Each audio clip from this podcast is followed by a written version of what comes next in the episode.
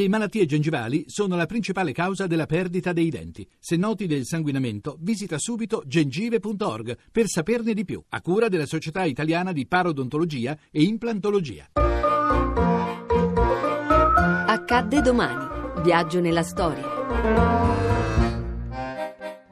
3 giugno 1963 muore Papa Giovanni XXIII. Sua Santità Giovanni XXIII è morto. La notizia è stata data poco fa dalla Radio Vaticana.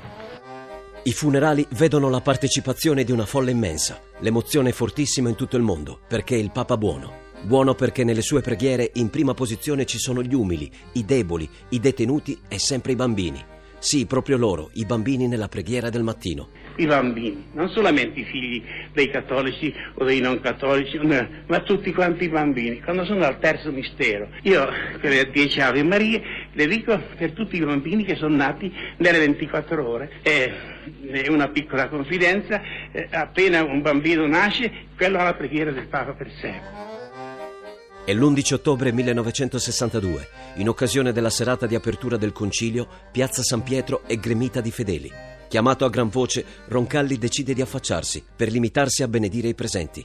Poi si convince a pronunciare un discorso semplice, dolce e poetico, pur tuttavia contenente elementi del tutto innovativi. Si direbbe che persino la luna si è affrettata stasera, osservatela in alto, a guardare a questo spettacolo.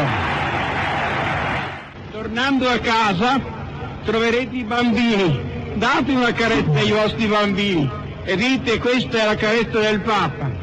Troverete qualche lacrima da asciugare. Fate qualche, dite una parola buona.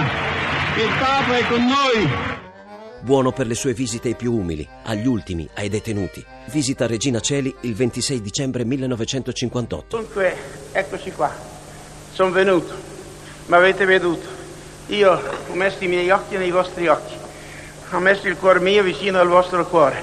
La preghiera che vi faccio, la prima lettera che scrivete adesso a casa vostra, deve portare la notizia che il Papa è venuto in mezzo a voi, dice la sua messa che si impegna a fare speciali intenzioni per ciascuno di loro, le vostre mogli, le vostre sorelle.